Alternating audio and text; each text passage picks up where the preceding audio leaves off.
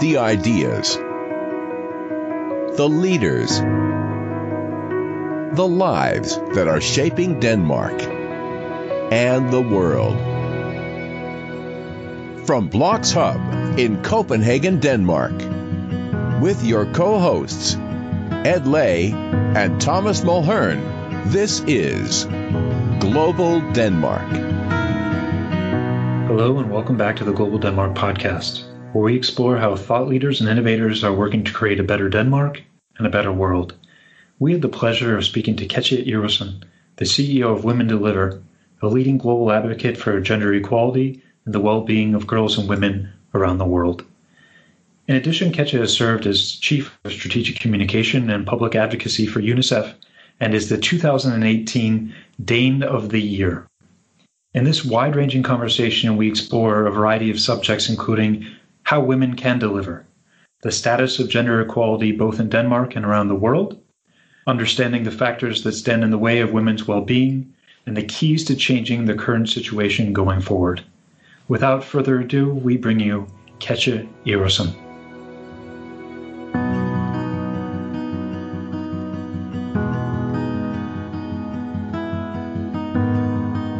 Welcome back to the Global Denmark podcast. I am your co host, Thomas Mulhern, and we are sitting today with my co host, Ed Lay, and Katja Iversen. Katja, thank you so much for joining us from Harlem, New York. How are you today? It's my pleasure to be here. I'm good. It's a little earlier here, but uh, that's great. All right. Well, I hope you have some coffee and uh, you're ready to dive right in. Totally. All right. Katja, I'm just going to come right out with it. How can women deliver? Well, women deliver and a lot more than babies. How can men deliver? How can women deliver? How can we deliver? You know, there's not a lot of difference there. There's just a lot of difference in the opportunities they get to deliver. So I and Women Deliver, we work on gender equality and some of the things that need to be in place to get a much more gender equal world where everybody can thrive and not just half of the population. So, are you able to outline for us the the scope of the problem that, that you kind of just outlined, perhaps starting at home in Denmark and then spreading further out to the rest of the world? Yes, sure. I should be able to do that. It's more or less my job. um, so there's not a single country in the world where there's gender equality, and that harms everybody. Big, not one big, country in the world. Not one country in the world. Iceland get close, but there's not one country yet. Some are getting closer, and it's being measured much more than it has been before. And what we see is that the world lose both a lot of money and a lot of resources and a lot of let's say, that people feel better by having people locked into gender norms and predefined roles. So McKinsey shows that if we had gender equality in the world, the global GDP could go up 28 trillion. That was with a T. That's like 26% of global GDP. So it's not only the right thing to do from a human rights perspective to give people equal opportunities, it's also the really sound thing to do from an economic perspective and from a social perspective. So if we look at Denmark, Denmark is uh, one of the countries that's doing better than many. It's in the top 20. It was once in top 10, but not okay. anymore. And there are kind of more equality on the gender scheme than, than, than many other places. But we also see that it's going backwards.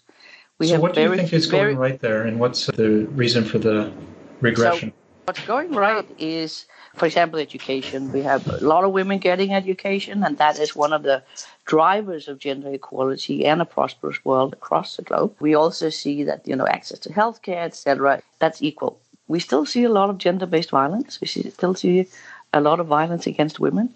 We don't see very many women in leadership positions. Very few women are CEOs. And there are countries that we would normally not compare ourselves with that have many more women in, for example, politics. So uh, still room for improvement, but the good thing is that there's a focus on it, and we hope for more that will be coming. And also, it is kind of an export value for Denmark through the foreign policy and through development aid. So I look forward to seeing it more implemented at home as well. With so many potential benefits, both from a social standpoint and but also from an economic standpoint, why aren't countries doing more? Well, one thing is sticking to what we know. you know, kind of and following, oh, but this has worked, you know, so let's just do it again. We see a lot more action coming now, both in terms of the education, health, but also on the political part. I had a discussion with the president of Ethiopia last week and the week before with the president of Colombia. And they, for example, have gender parity in the ministry cabinet. So they have as many ministers, men and women. And when that happens, we see a ripple effect that go through all of society. We now have 10 countries in the world that have gender parity in government, and that has big effect we see on the countries that do that. That's really fascinating that there's statistical data showing that the more gender parity, the more successful a country is. But there's a direct yep. correlation both in economy but also socially. If we take some of the countries where you have more women in, in power, more women who lead, the education uh, outcome, more people get an education, the health of the people is generally better, and it's more stable in terms of peace and security, not to mention less corruption. So all that evidence Women Deliver has been involved. I've been involved in gathering that and nudging that it happened. 10 years ago, we didn't have as much evidence as we do today. And what we do is we kind of package it in solution packages that we share with leaders across the globe, whether it's uh, company leaders or government leaders and ministers and, and everybody with influence, both to drive investment but also to drive action. And we can see that it works. And what, what are those actions? How do we drive change? So, for example, it is, as I said before, it is giving more women access to education, also higher education. We see today that more girls than ever get into school, but they drop out again before they get to secondary school, and we need to get them all through. Uh, it is access to healthcare, including access to decide on your own body and whether you want children or when you want them. That means access to family planning, access to modern contraception, uh, access to abortion. You know, if a woman don't have access to that, the chance that she will be pregnant most of the time is really high. And when you are that, getting an education most places in the world is a distant dream, not to mention getting a job, keeping a job. So some of the things are very basic, but some of the things also really challenge cultural norms.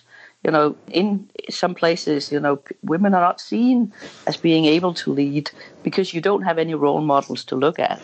But that's also changing now. You know, you're getting more more women in leadership, and that also means that when little girls grow up, they can see female leaders and say, "Hey, that could be me one day." Apropos, Katja, you are a female leader.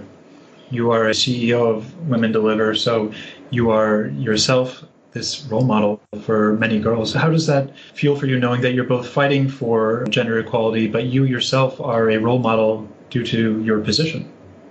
It's very humbling and it's something I that I put a lot of thought into because of course I'm human with all the mistakes that a human has and all the failures and all of that. But you know, when I'm out, I know that well. Uh, you know, I know that people look at me and you know both you know kind of see me as a role model, but also kind of judge what I do. So you know, kind of having that little little thing on your shoulder that says, you know, kind of, all right, is the makeup right? Is your clothes right? You, you know, I don't go out in the pajamas in New York anymore.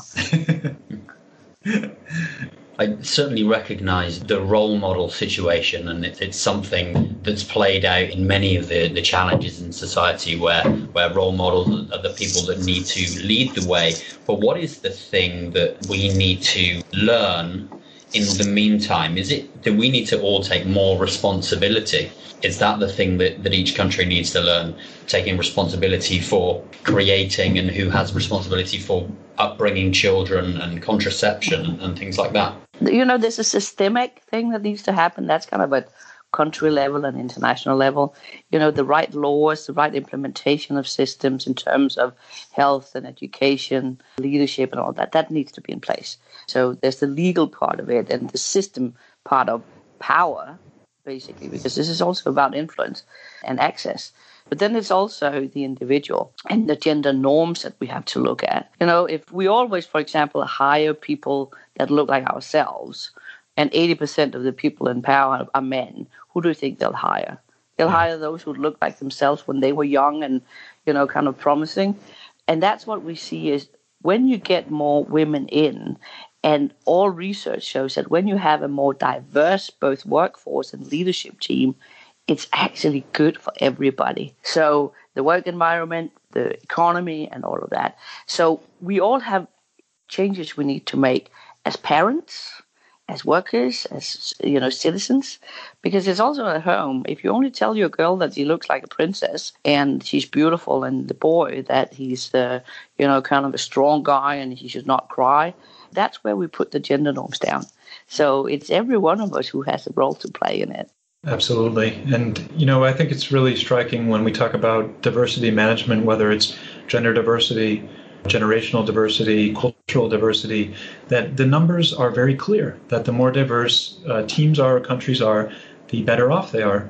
And it's still fascinating to see how, due to cultural barriers or comfortableness with homogenous way of doing things, that we let that stand in the way of true well-being for everyone. I'd say that yeah, absolutely. And one of the big things that we need to look at, and it's joint, it's this is a joint thing. This is not a woman's issue or a woman's problem. This is a societal issue and a societal gain.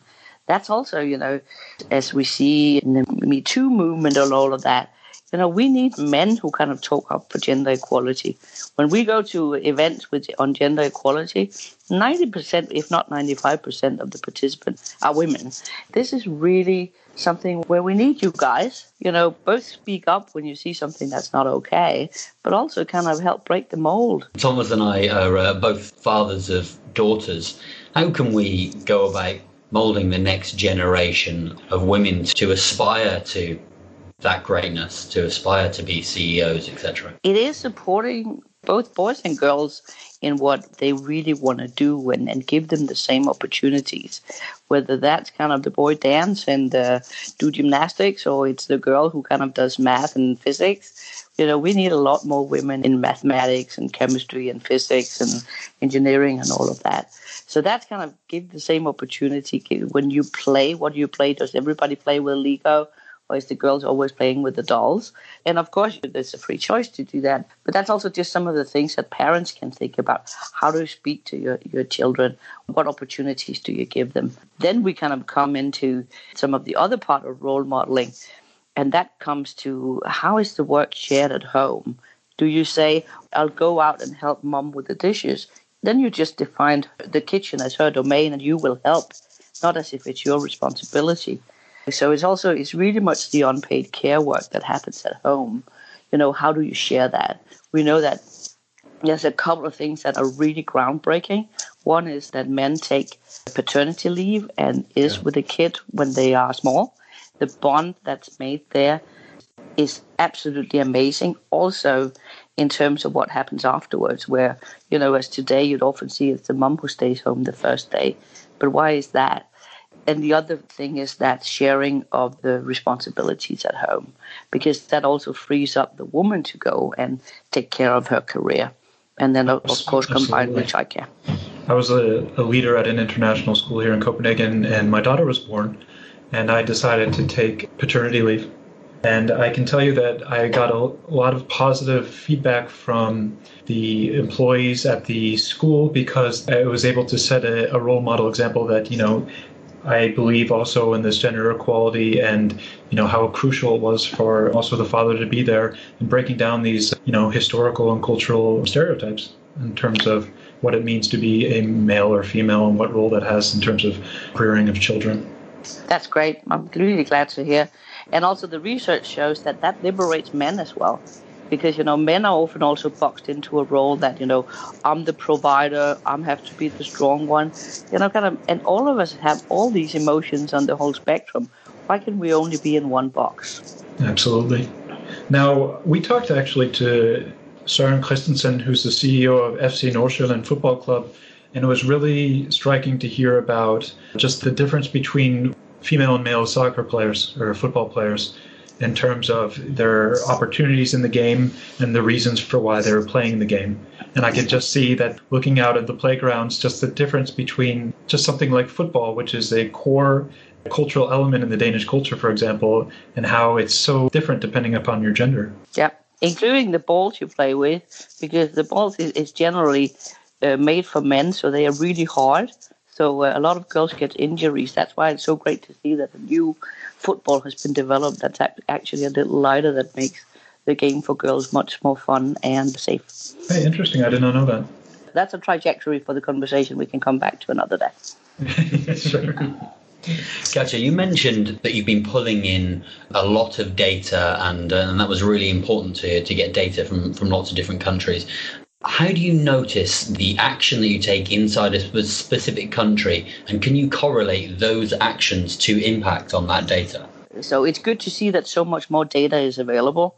Uh, one of the big calls for action is actually to get gender disaggregated data or data where you can see what gender you're talking about because often they're just aggregated. You can't see if it's men or women or old and young and, and that. So getting much better data is key because if you want to have efficient and effective policies, they have to be based on evidence of what works. So if you don't measure it, you don't treasure it, and you can't see the results. So that's really good to see. The more measurement that's done, the better policies and implementation can be. Women Deliver don't generate data, we nudge data. So we work with, you know, the McKinseys and the World Bank and the big research institutions to say we have a gap in this area so we generate the data, but we also collect the solutions on what works and what has worked in different places. So it becomes an inspire idea and inspire catalog, and that we do open source, so everybody can take it and run with it. We have trawled through 30,000 pages of research and distilled them into 12 investments in girls and women that will drive progress for everybody. So that's within health, education, violence, political participation, economic participation, the environment, etc. And it's been so great to see that uh, that material that we drilled down to 12 cards and some policy briefs actually became background reading for the G7 in 2018 when the G7 was hosted by Canada. And I was so lucky to get a role to play in that. Wow, that's terrific. So these are the 12 pillars where you're putting your focus on. And if countries can implement these, we could see a substantial increase in. Yeah, you know. and that goes like hotcake. And we don't do it alone because, you know, we know our limits. So we bring in all the organizations who are the absolute experts. We're good, but we're a great convener. And then we kind of do that together and then we put it out there to be used. Katja, you were recently named the Dane of the Year. So I don't know if I should call you a Great Dane or the greatest Dane. the Great Dane. that's what my that's what my staff called. I think I think the Great Dane is uh, yeah. what we'll entitle this episode. First of all, what does it mean to you to be named the Dane of the Year, and tell us a little bit about that process. Well, first and foremost, it was an utterly surprise because you know I'm not really known in Denmark. I have been working internationally for qu- quite a while now so first, when the um, paper uh, called me and said they wanted to interview me because I'd been nominated, I was kind of okay, what? And then when I saw who were the other amazing nominees, I was like, kind of, holy smokes. I was very, of course, honored and humbled and, and just kind of happy to be part of the 10.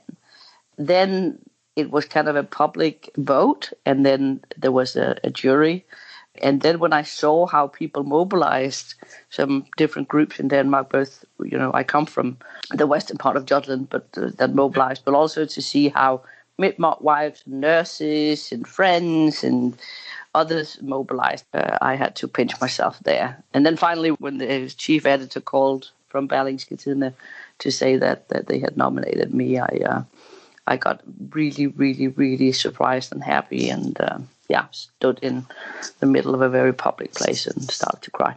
So how many Danes are there right now? Are there was it five, six million? Uh, five point something, three, four, five, yeah, something like that.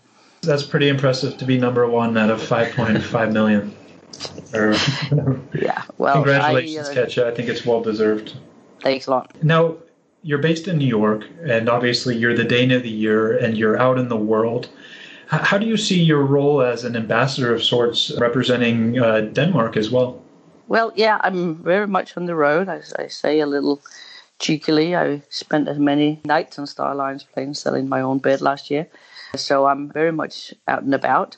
But I'm Danish and I'm very Danish. And, you know, I, I have my heart in Copenhagen. So that I always carry with me. And you know, the issues I work on in gender equality and women's health and rights, including sexual and reproductive health and rights. It's something that Denmark has stood up for many, many, many years. You know, my grandmother was in that fight to have that happen back in the 30s. So that's something I carry within me. In Denmark, we are very egalitarian. That is very evident in the way I uh, am a leader, but also in the way that I approach people.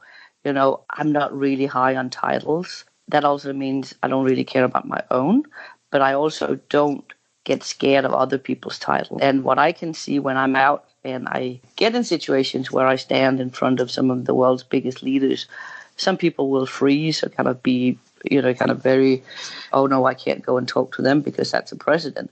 I'm kind of, well, hello, hello, how are you? You know, because we all we're all human beings, and I see the human before I see the title. So that's both an active in the way that I can sometimes a little cheekily get to talk to people, but also people get a little surprised when I just walk up to them and start talking. And then, of course, as a leader in Women Deliver, how I take some of the leadership principles from Denmark, the way we are, non hierarchical, consulting, and all of that. I've taken that in, in with me, which is, I hope and think, is one of the reasons why we're successful. Yeah, it's certainly something that we've heard echo. We interviewed Rufus Gifford a, a, few weeks ago, and one of the first things he mentioned was that, that he wasn't using his title, Mr. Ambassador, and wasn't addressed by it. And it helped him both integrate better into the country, but also the country kind of welcomed him more because of him not using that title. That's certainly one of the, the big positives that I've kind of noticed here in Denmark. But uh, you mentioned before that Denmark was in the top 10 and then slipped outside of the top 10 for gender equality. Could you point to any laws or things that have changed that have caused that to happen? Is it literally just the improvement of other countries, or has Denmark changed its policies somehow? You know, my little pocket theory is, and I'll give some evidence afterwards, is that there's a tendency to say we don't have a problem. And when you don't have a problem, you don't have to do anything. And there's kind of collectively in leadership today been saying, no, we don't have a problem, even though the numbers show something else. And then one of the things that some of the other countries have done is that they have gone for quotas. And that's kind of linked to the role modeling. Because if you're not used to seeing, you know, let's put it like this if 80% of leaders are men, most of their wives might not work or they have work that's very flexible and part time. What do they think about women's capability of working? Or what does the girls see or young women see in leadership? Do they see, oh, that's my place? I look like that suit. So that's kind of one of the arguments for quotas. I had a great discussion with Christine Lagarde from International Monetary Fund, and she used to be dead against quotas. But mm. after she worked here as head of the IMF, she says, now I get it. I get it. We need it for some time to really break that mold and get more women into leadership, and then it will go. That's what we see in many countries. In Denmark, we haven't taken that step. And in Denmark, there is a tendency to say, oh, it's either the women, or we can't find women who are capable, or women don't want to, or there's a lot of excuses. We call it the bullshit bingo. Uh, but uh, where other what, what, do you think the where, real issue is? Why no quotas in Denmark? Well, because you know we have not had a political system that wanted that, and uh, then you can ask who is it that's sitting in the political system. Can you give us some data here in terms of, I'm not sure if you're aware of the data in terms of Denmark? What percentage of CEOs are men or board chairmen and board members? Oh, I saw it. Are we around 5% or 7% or something like that? Might be a little higher on board members, but it is definitely in the one digits. In the one digits? Mm-hmm. For the amount of female CEOs? That's what I recall, yeah. I just read that the first female chairman of the board of a tier one Danish company was appointed at Christian Hansen. That's great recently. Uh, we love it. You know, and also, there's a lot of people who would say, "Oh, I want to be chosen on my competencies." But if competencies only are defined by one gender, then they look like that gender. You know, competencies are big and varied. I have had a great discussion with Trudeau, the Prime Minister of Canada. What happened when he chose to have an equal cabinet? Because you know he basically thought, okay, we get that, and then the situation will continue as is. But the discussions also changed. You know, it became different discussion about leadership.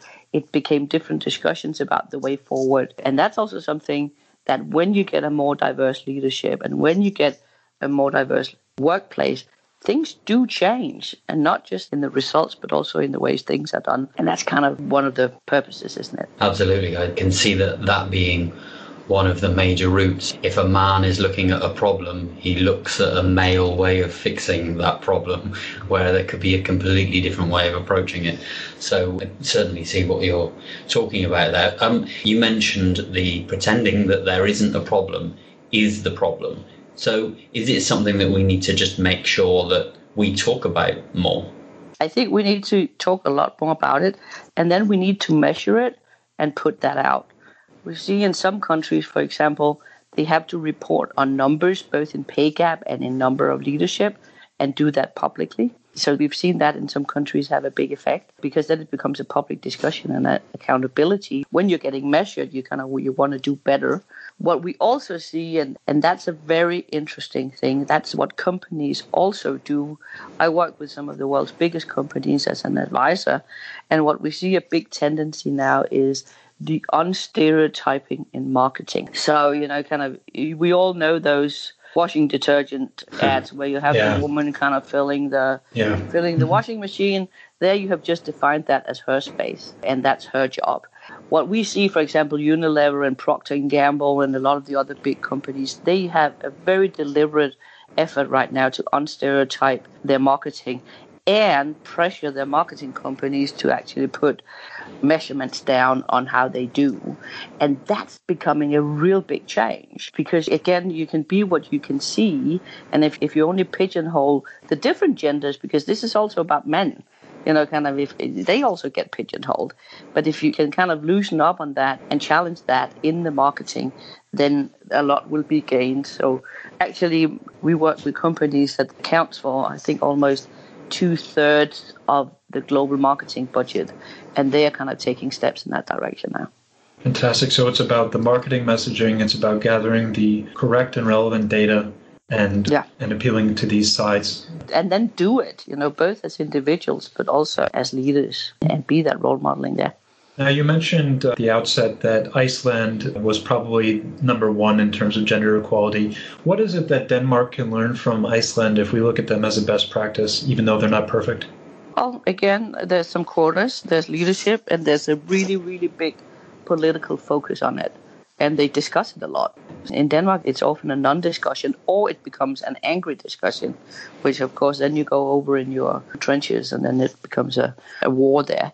But it's very open discussion that we see in Iceland, and they measure a lot. Is there anything fundamentally about the Danish culture that would prevent it from moving in that direction? I don't think so.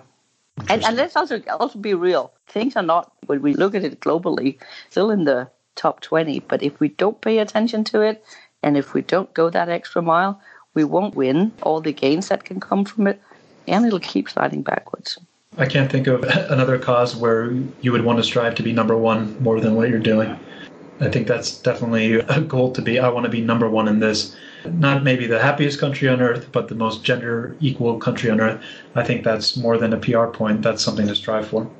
As we say, when you invest in gender equality, when you invest in girls and women, everybody wins. It's not just the individual girl or the women, it's really everybody. Katja, this is a fascinating conversation, and I'm sure we could continue all day, but I want to be mindful of your time. We're going to take a short break here and then come back with a quick fire round. We are back, and this is our quick fire round. But please feel free to give long, meandering answers if you so choose. Katja, one of my main interests is optimizing human performance. So, do you have any habits, routines, or rituals that you do every day to kind of optimize your performance on the day? Uh, I think very well in the shower, and I play half an hour of Sudoku to sharpen my brain. Cool. And is the Sudoku is that first thing in the morning? Last thing in the evening. And do you notice an impact for having done it, or is it something that you just enjoy? I enjoy it, but I also know that when I'm grappling with problems, Sometimes I don't go straight at them, but they kind of are happening in the side of my mind. And that means that the mind is working when I do the Sudoku, and sometimes the solution comes when I do that. Absolutely love that. Have you ever undergone any one off events or experiences that you would attribute with either a huge leap performance in your ability as a CEO or as a human being in general? You know, in 2016, Women Deliver hosted, and it was my first as a host conference, uh, the largest conference on gender equality and women's health and rights, and it was in Copenhagen, Denmark. And it became absolutely groundbreaking with 6,000 people on site and tens of tens of thousands off site. And, and, you know, doing that with world leaders and everything from the community workers to celebrities and world leaders, that was probably one of the biggest events and undertaking I've had. We're going to do it even bigger and better in 110 days in June in Vancouver, Canada, when the next Women Deliver conference will happen. That's fantastic. I can hear that you are, through your work, are in a lot of contact with both political leaders but also celebrities. Is there a different way of getting through to them than you would have in a normal conversation with, for example, Ed and I? So, one of my big things is that you see them as people. You don't see them as titles or celebrities. That means the conversations are absolutely normal. The biggest thing is getting through to them. You're getting through the handlers and the secretaries and all of that. My experience is when I stand in front of them and you have a human conversation, that's where the connection is made. And also just have the conversation, maybe not totally on topic to start with. That's part of the networking ability is that you know if, if you stand in front of a world leader when i kind of first time met the italian prime minister we spoke about risotto we didn't speak about gender equality to begin with and then we got into a conversation Katja, what is something weird or strange about you that's a firing spur. Uh, weird. Or, yeah, you did. I think I'm pretty down to earth because I guess we all have our small, small quirks. Let me think just, about that. That's I'll just being Danish. I'll of, I'll have that kind of running in the side of my mind, and you'll get an answer before we stop. All right. Well, I'll pivot then to something more traditional. What would you say is your biggest motivator, and conversely, your biggest demotivator? The biggest motivator in the world is making the world change. We really need that, and it's our responsibility, each and every one of us. You know, we can't wait for someone to fix our problems, and there are problems that need to be fixed. So my biggest motivators is to do that, but also to see the gains that we get and to hear about it. So that's the motivator. The biggest demotivator is people being only in it for themselves and being greedy and you know, uh, self focused. You know, kind of when that happens, I get extremely disappointed. And I'm kind of, come on, you can do better than that. Absolutely. If you were invited to a dinner party and you could invite just two people from history, alive or dead, who would you invite and why? I would invite Nelson Mandela because I think he is one of the most amazing people going through what he gone through without becoming bitter but being constructive in making change happen. You know, he could have come out of prison and just tended his own life, but he didn't. He fought until his death to make it better, not only South Africa, but world. So he would be one of them. And if I would take another character, it's a fictional character, and maybe it wouldn't be the same dinner, but that would be Pippi Longstocking. Because as a role model, but also as a strong girl who defies expectations. I think she's absolutely cool. I think we could make a great dinner. I'm not sure it would be very traditional. that, would be, that would be a great dinner. Katja, what was the best piece of business or life advice that you ever received? One of the best pieces of advice I got was when I started in my first UN job, and it was always to treat people well no matter what level they are at because you don't know who it is that can help you get access. And work just becomes a little more fun and nice if we treat each other right and nice. I like that a lot. Did you have a teacher or mentor when you were younger that had a, a huge impact or influence on your life? I grew up in a very small village, and I actually have to say that I had my mom and my dad for most of my classes. So, uh, you know, they are great people, and they inspired me a lot to be the person I am today. But if I look at my uh, at my high school class, I want to say my geography teacher showed me that geography is not just a matter of countries, it's also a matter of people and the whole world. So I'm very grateful to him to show socio-economic part of geography and the political part of geography as well. And he was a great guy. Katja, what would you say to someone if they said change is not possible, power is too entrenched, this is a waste of your time? I'd say that's not true, and you should just get up and do it. Get up and do it. Yeah. And together, when we do it, we're much stronger. You know, power power can be used for good. You know, power is not necessarily bad. It's the way it's used, and that's one of the things that we focus a lot on. Is you know, everybody in power, everybody has some kind of power, soft, hard, appointed, just inbuilt, and that power can be used for good, and it can be used to make change happen. Excellent. What book or books have you most gifted or been most influenced by? Oh, uh, I read a lot. I read a lot. Now I don't have a lot of time for it anymore. Mm. I don't have one, but if you asked if it was a movie, I'd say Baghdad Cafe and Cine Paradiso and, and some of those classics made a mm. big impression. Why is that? Cine Paradiso, just because it's a beautiful movie and I love Italy. And now I have a little shed in Italy that I have renovated with a friend, 28 square meters. Lovely. That's a good place to pull the plug and re energize. You need that in your life. You know, when you go at the pace that I go, I need my little time in my kolonihave in Amager and my little time in Italy. And Baghdad Cafe, I think it was just because live life and what happened there was you saw characters who just said no to the life they lived because it was boring and not leading anywhere and then tried something else. And that's, you know, I don't think we are given to live just the way things are just because they are. We have choices to make. And, and that's also one of the things that I'm brought up with. It's okay to complain, but it's not okay to not do anything about it. And if you're not happy with your life, try to do something to change it. I think that's a message that everyone can take to heart. And I know Ed and I, we, that's how we try to live our lives as well. Katja, I, um, I'm mindful of your time and I have one final question here.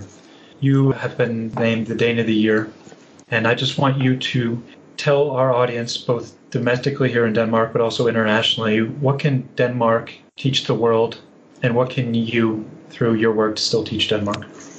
I think Denmark Denmark is a great country, and I'm really happy to come from there we can show the world, and we also need to stay true to it, that everybody wins when you have a welfare state where you lift up people and each other and you help each other so that Denmark doesn't have a lot, it has a growing inequality. We need to be really aware of that.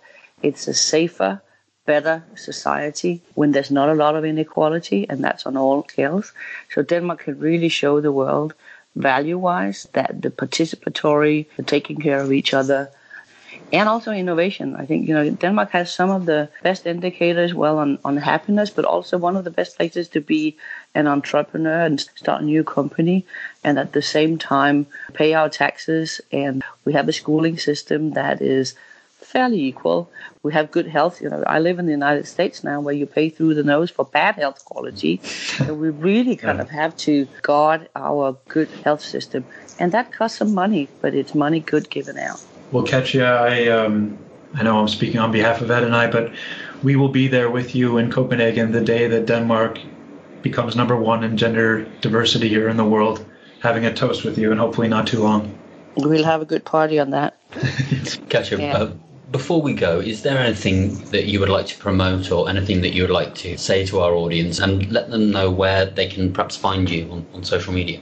I'm just going to do this in two parts, if that's okay. Sure. Because there's something I forgot to say before. First, I just want to say to everybody, Danes and, and others, now we've done this in English, which is, of course, a little funny, but uh, we all have that role to play to create a good society and a gender equal society where we lift each other up instead of pushing each other down. If you want a lot more data and a lot more information on We and Women Deliver do and what I go and do, you can follow me on Twitter Katja underscore Iversen or on Facebook. We always put good stories, good ideas, and good data out. And you can follow me on my trips around the world. One of the things I also want to say to Danish women is you got to get better at networking. Men are good at networking, but women are just kind of lacking a little behind in that. And if we want a gender equal society, if we want more influence and be better positioned, it's also on us to be out and do that networking, not to kind of step back and wait for people to discover us. It's hard work and it can be very uncomfortable, but a no is not the end of the world. And so we got to get better at that. There's a lot of tips and tricks for that to find in, in the book I came out with in 2018 that's called Kvinde Kend Dit Netværk, Woman Know Your Network. Mm. Because this is not just on the men, it is on the women, and it is on all of us to get to that place where, where we can all thrive and use our full potential. Well, I hope we can get to that place sooner rather than later. Katja Iversen, a true pleasure to have you on the podcast. And you are welcome, whether you're in Denmark or wherever you are abroad, to call in any time and we can see how everything's going. That's great. Thanks a lot for having me. You're welcome. And to our audience, please don't forget to jump over to iTunes, Spotify, Stitcher, wherever you get your podcasts and hit the subscribe button. And don't forget to leave a rating and review to help our podcast get in front of more eyes, where we are trying to promote a conversation where Denmark opens up to the world and the world opens up to Denmark. See you next time on the GDP. Are you getting the most out of your time in Denmark? Pick up your printed copy of the English language newspaper Copenhagen Post today to access relevant news and event information guaranteed to enhance your working and family life.